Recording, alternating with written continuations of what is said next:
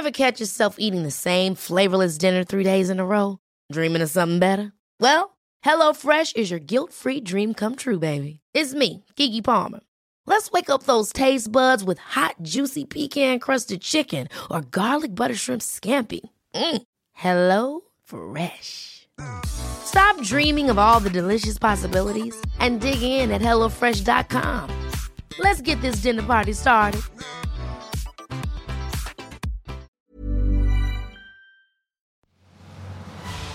Mes chers camarades, bien le bonjour. Qui ne connaît pas l'homme chauve-souris, ce super-héros surgi de la nuit pour rétablir la justice Et au passage, casser quelques mâchoires. Je parle bien sûr du Batman, qui a droit à son lot de films réguliers, et ça ne date pas d'hier. Personnellement, ses aventures berçaient déjà mon enfance, et celle de nombreux autres longtemps avant moi. Ça remonte quand même à 1939 cette histoire. D'ailleurs, pour comprendre l'origine profonde du Batman, on peut remonter jusqu'au 19e siècle, époque qui puisait elle-même son inspiration au Moyen Âge.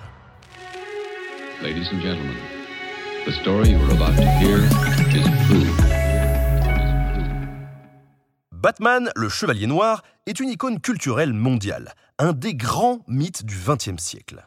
Comme nous l'avions déjà vu avec Wonder Woman, l'étude de ce super-héros nous apprend beaucoup sur l'histoire contemporaine et sur la société qui l'a vu naître. D'ailleurs, d'où vient ce surnom de Chevalier Noir? Pour le savoir, il nous faut quitter un instant les États-Unis, traverser l'Atlantique et remonter dans le temps pour explorer l'Europe du 19e siècle, et plus spécifiquement la France et l'Angleterre. À cette époque, les grandes villes de ces pays connaissent les bouleversements de la révolution industrielle. Leur population ouvrière augmente et s'entasse dans des quartiers anciens et insalubres. Maladies, pauvreté, crimes, mais aussi révolte, secouent Londres et Paris à un tel point que les plus riches regardent désormais d'un œil angoissé les grands centres urbains. Pour la bourgeoisie, ce peuple qui refuse le triomphe de la modernité industrielle semble archaïque, encore plongé dans un Moyen Âge sale et ténébreux. En 1871, Gustave Flaubert, par exemple, explique que la commune, j'ouvre les guillemets, qui est en train de râler, c'est la dernière manifestation du Moyen Âge. La dernière, espérons-le, je hais la démocratie. Fermez les guillemets. Plus tard, il renchérit. Je cite Ce qui vient de se passer à Paris est pour moi fort clair, c'est du pur Moyen Âge. 40 ans plus tard, c'est au tour de Paris et de la France d'être contaminés par la peur des gangs Apaches, ces jeunes criminels sur lesquels on a d'ailleurs fait une vidéo sur Nota Bene. Le sénateur Auguste Gervais affirme que ces bandes pratiquent la haute et basse justice féodale comme au temps de la barbarie. À cette époque, on oppose donc la ville moderne, des grandes avenues éclairées par les systèmes novateurs, au quartier laissé plus ou moins en l'état depuis l'Ancien Régime. On retrouve cette opposition dans les romans comme Notre-Dame de Paris de Victor Hugo, qui exagère le caractère sombre et angoissant des cités féodales. C'est pile à ce moment-là qu'apparaît un tout nouveau genre littéraire, le roman policier. À la base, il s'agit de suivre des héros venus des milieux aisés, quittant leur beau quartier pour s'enfoncer dans ceux plus sombres de la ville. Un peu comme le chevalier des romans courtois, qui abandonne le confort de son château pour s'aventurer dans la forêt obscure. Dans son feuilleton Les Chevaliers du clair de lune, publié dans les années 1860, Ponson du Terrail met en scène quatre hommes de la haute société qui décident de lutter contre le crime. Leur leader, le baron Gontran de Neubourg, harangue ses compagnons. Messieurs, savez-vous que je me trouve fort mal à l'aise en mes habits étriqués, qui ressemblent si peu à la cuirasse de nos ancêtres, hein, que j'étouffe en ce siècle d'argent et d'égoïsme où nous vivons, et que je regrette sincèrement la table ronde et ses douze chevaliers? Je vous propose de fonder à nous quatre l'association des nouveaux chevaliers de la table ronde. Nous serons, en plein 19e siècle, de mystérieux redresseurs de tort, de pieux chevaliers de l'infortune, d'implacables ennemis de l'injustice. Ces héros n'ont pas encore tous les attributs de Batman. Il leur manque une identité secrète, une cache, un costume. Et pour ça, il faut attendre 1917 lorsque Arthur Berned et Louis Feuillade créent simultanément pour le cinéma et la presse écrite le héros Judex. Celui-ci, issu de la riche et noble lignée des comtes de Trémeuse, est un chevalier du droit qui opère depuis une base secrète appelée le Château Rouge. Cette planque, dans la version filmique, est placée au cœur des ruines médiévales de Château-Gaillard. Utilisant pour arriver à ses fins de nombreux gadgets technologiques, Judex a tout du proto-Batman. Ses aventures connaissent un grand succès durant l'entre-deux-guerres, et pendant ce temps, outre-Atlantique, ce nouveau type de héros commence à prospérer. Tout d'abord dans les magazines Pulp, avec The Shadow, un personnage qui reprend tous les traits de Judex. Si bien que lorsque ses aventures sont traduites en français, ce sera sous le nom du héros de Judex lui-même. Puis, en 1939, ce sera le tour de Batman et de son alter ego, le playboy milliardaire Bruce Wayne, de naître de l'imagination de Bob Kane et Bill Finger. Le titre de la revue de publication, Detective Comics, montre bien que l'homme chauve-souris est d'abord considéré comme une sorte de super enquêteur urbain, un justicier affrontant les criminels des faubourgs pauvres. D'emblée, les éléments médiévalistes sont nombreux dans les aventures de Chevalier Noir. Bruce Wayne évolue dans une ville appelée Gotham City, surnom donné à New York au XIXe siècle, mais dont la traduction littérale, Gotham, soit ville gothique, renvoie à l'imagerie sombre des cités médiévales. On ne compte plus les illustrations montrant Batman scrutant les rues de sa ville du haut d'un gratte-ciel, penché sur une gargouille comme pour médiévaliser encore plus la cité et son justicier.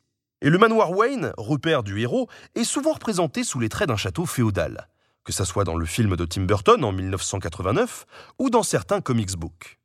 Robin, son compagnon, est qualifié de son côté de nouveau Robin des Bois, et son nom est parfois composé en lettres gothiques. Mais le tableau ne serait pas complet sans les antagonistes de Batman. Ces monstres fantastiques incarnent le crime médiéval opposé à la civilisation moderne. Dans une de ses premières aventures, publiée en 1939, le Chevalier Noir affronte ainsi le moine, une créature vivante dans un château qui rappelle le Dracula de Bram Stoker. Notre-Dame de Paris de Victor Hugo sert d'inspiration, lui, pour créer le Joker.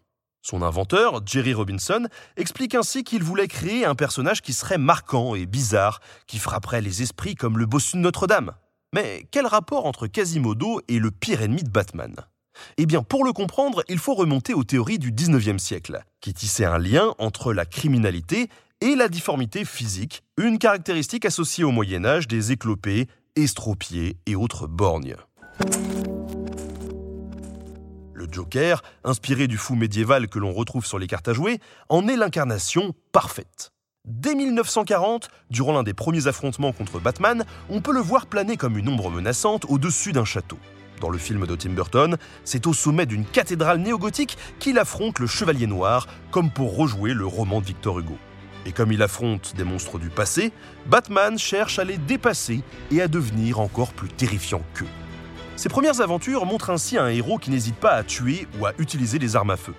Cela convient mal aux comics, qui, en devenant de plus en plus populaires, ciblent avant tout un public jeune. Puis, durant les années 1950, les milieux ultra-conservateurs américains accusent les éditeurs de comics de diffuser un discours trop progressiste. On affirme même que Batman entretiendrait une relation homosexuelle avec Robin. Vite, les auteurs s'emploient rapidement à lisser le personnage. On lui crée en 1956 un alter ego féminin, Batwoman, qui lui sert de compagne platonique. Et surtout, on rend ses aventures plus joyeuses, plus colorées. Mais malheureusement pour eux, c'est raté.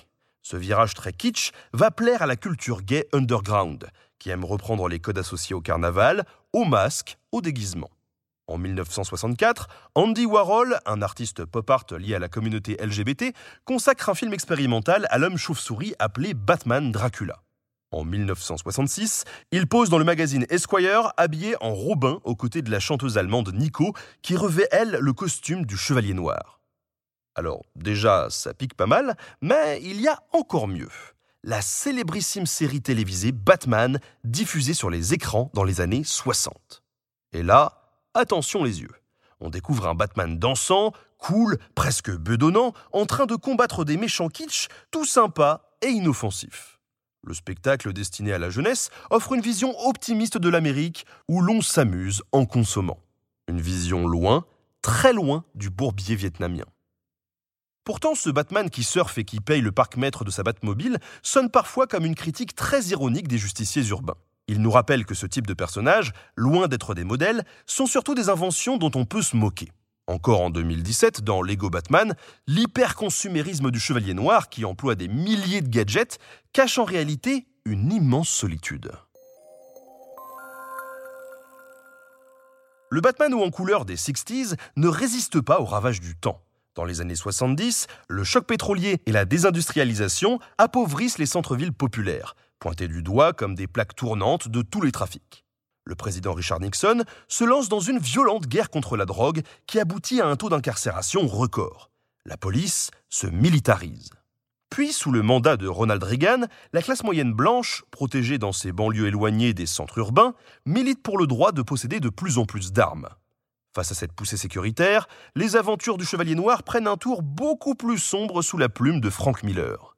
Traumatisé par la vague de crimes qui a frappé New York dans les années 1970, l'auteur de Batman The Dark Knight décrit un Bruce Wayne vieillissant qui, après des années de retraite, revient dans une ville de Gotham ravagée. Cette fois, plus de gadgets rigolos, plus de surf, mais une Batmobile. Enfin, disons plutôt un tank. À bord de ce monstre d'acier, Batman n'hésite pas à tuer des gangs de criminels mutants. Encore des monstres. Même l'apparence du héros commence à changer. Son costume jadis coloré devient peu à peu complètement noir. Son corps devient excessivement massif et musclé. A contrario, le Joker se féminise de plus en plus. Ses nouveaux attributs sont presque transsexuels. On peut le voir porter du rouge à lèvres, qu'il n'hésite pas à s'appliquer avec une certaine coquetterie. De l'aveu même de Frank Miller, ce Joker-là est une sorte de cauchemar homophobe. Une image d'homme-femme hybride supposée déranger et frapper le public. Et ça marche super bien. Tout le monde se souvient par exemple d'une scène iconique des films de Nolan, quand le Joker se déguise en infirmière pour déposer une bombe dans un hôpital. Mais c'est loin d'être son meilleur déguisement. Le Joker, c'est l'autre, donc la femme, mais aussi l'étranger. Déjà médiévalisé, il est parfois associé aux superstitions et au fanatisme supposé de l'Orient. En 1948, Batman et Robin remontent au temps des mille et une nuits pour affronter un Joker tout en turbané, surgissant d'une lampe magique. Une autre fois, on le découvre en agent iranien. Après avoir assassiné Robin, il est même nommé ambassadeur du régime des Mollahs à l'ONU, où il se pavane déguisé en prince arabe. Subtil, non? Heureusement qu'on s'est amélioré depuis, hein Enfin, peut-être pas sûr, puisqu'en 2012, le film de Christopher Nolan oppose encore notre héros à une ligue des assassins tout droit tirée de l'islam médiéval. Devenu leur prisonnier, le Chevalier Noir est enfermé dans une immense fosse orientale, le fort de Merangar, un château indien du XVe siècle qui sert de décor. Lors de son évasion, Bruce Wayne, enfin prêt à affronter l'ennemi terroriste qui occupe son pays, se redresse de toute sa hauteur, la forteresse en arrière-plan. Il n'est plus un simple ennemi du crime, il devient l'homme occidental qui se dresse face au sombre Moyen Âge venu d'Orient.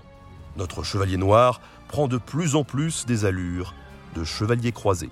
Mais pas de panique, plusieurs éléments atténuent cette vision très réactionnaire de Batman. D'abord, dans certains albums, le Chevalier Noir s'interroge sur les causes profondes, sociales et économiques de l'insécurité dans laquelle il lutte. Dans Guerre au crime, publié en 1999, le véritable coupable se trouve dans les hautes sphères de Gotham. Ensuite, dans Nombre d'aventures, Batman est violent, terrifiant, sans concession, torturé et même un brin dérangé. En fin de compte, est-ce que sa cause est vraiment juste? Et si le remède s'avérait finalement pire que le mal lui-même? Dans la mini-série Kingdom Come de 1996, Bruce Wayne fait carrément régner la terreur sur Gotham à l'aide d'une armée de robots qu'il contrôle depuis sa Batcave. Enfin, certains auteurs n'hésitent pas à prendre le contre-pied de Batman et à expliquer les raisons qui poussent ses ennemis à devenir méchants. On atteint un sommet dans The Killing Joke de Alan Moore qui dépeint le Joker autant comme une victime que comme un bourreau. Artiste comique raté, tentant désespérément de faire vivre sa famille, il s'associe à son corps défendant avec des malfrats et participe à un casse. L'affaire tourne mal, poursuivi par Batman, il tombe dans une rivière remplie de produits chimiques et se retrouve défiguré.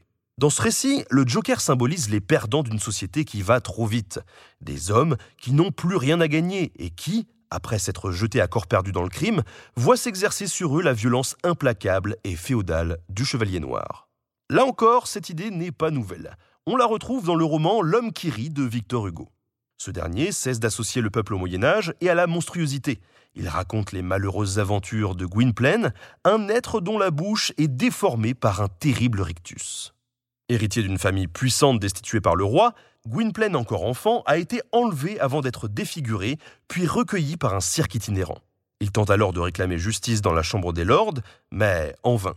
Ici, le corps déformé n'est plus le symbole d'une nature criminelle, mais de l'oppression des puissants, ce pouvoir d'ancien régime, cette dictature féodale dont les tortionnaires brisent littéralement les prisonniers dans ces donjons.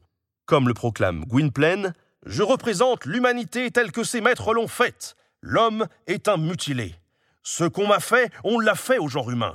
On lui a déformé le droit, la justice, la vérité, la raison, l'intelligence, comme à moi les yeux, les narines et les oreilles. Comme à moi, on lui a mis au cœur un cloaque de colère et de douleur, et sur la face un masque de contentement. Le peuple, c'est le souffrant profond qui rit à la surface. Le peuple, c'est moi. Cette explication bouleversante de Victor Hugo, on la retrouve dans le Joker de 2019. Ce film a énormément ému les gens, parce qu'il se consacrait uniquement à expliquer les origines profondes de ce super-vilain. Si le Joker devient un criminel, c'est qu'il est d'abord victime des puissants, le présentateur de télévision, les cadres supérieurs des entreprises Wayne qui le battent dans le métro. Tout cela constitue un système vorace et destructeur. C'est ça le véritable ennemi. C'est qu'en 40 ans, le contexte a changé en Amérique. Tout en bas de l'échelle, des pans entiers de la population ont été criminalisés par la politique répressive. Au centre, une vaste majorité de laissés pour compte a de plus en plus de mal à accéder aux services publics, tandis qu'une toute petite élite, débarrassée d'impôts trop lourds, semble hors de contrôle. Le milliardaire Batman semble une sorte de pompier pyromane qui crée plus de problèmes qu'il n'en résout. A l'inverse, le Joker est un monstre devenu héros qui finit par entraîner derrière lui une vaste émeute. Cette version remise au goût du jour a connu un succès phénoménal et le bouffon est devenu un symbole repris dans nombre de manifestations. Pendant le mouvement des Gilets jaunes en France, mais aussi au Liban, au Chili ou encore à Hong Kong.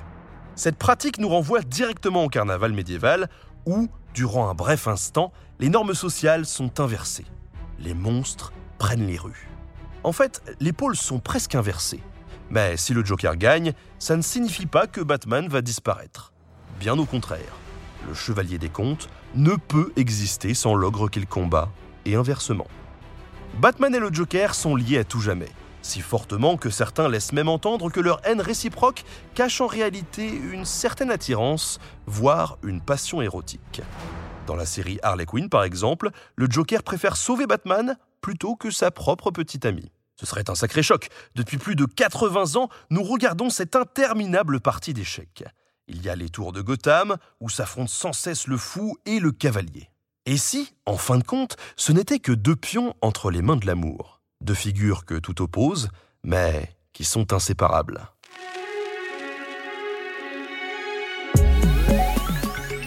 Merci à William Blanc pour la préparation de cet épisode. Merci à Studio Pluriel pour la technique. À très bientôt pour de nouveaux podcasts.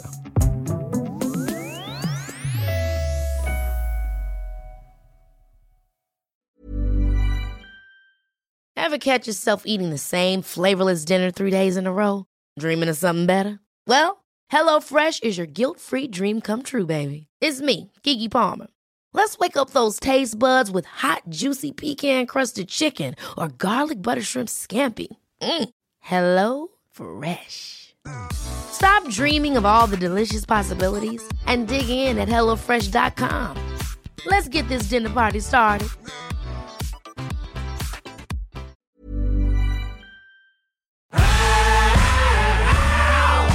Si vous avez aimé ce podcast, vous aimerez aussi mon autre podcast, Callisto, dans lequel je vous raconte des mythes et des légendes. En attendant que vous nous suiviez sur Castbox, Apple Podcast, Podcast Addict ou toute autre plateforme qui propose cette fonction, n'hésitez pas à vous abonner. Vous pouvez même nous laisser une note et, soyons fous, un petit commentaire, je le lirai avec plaisir.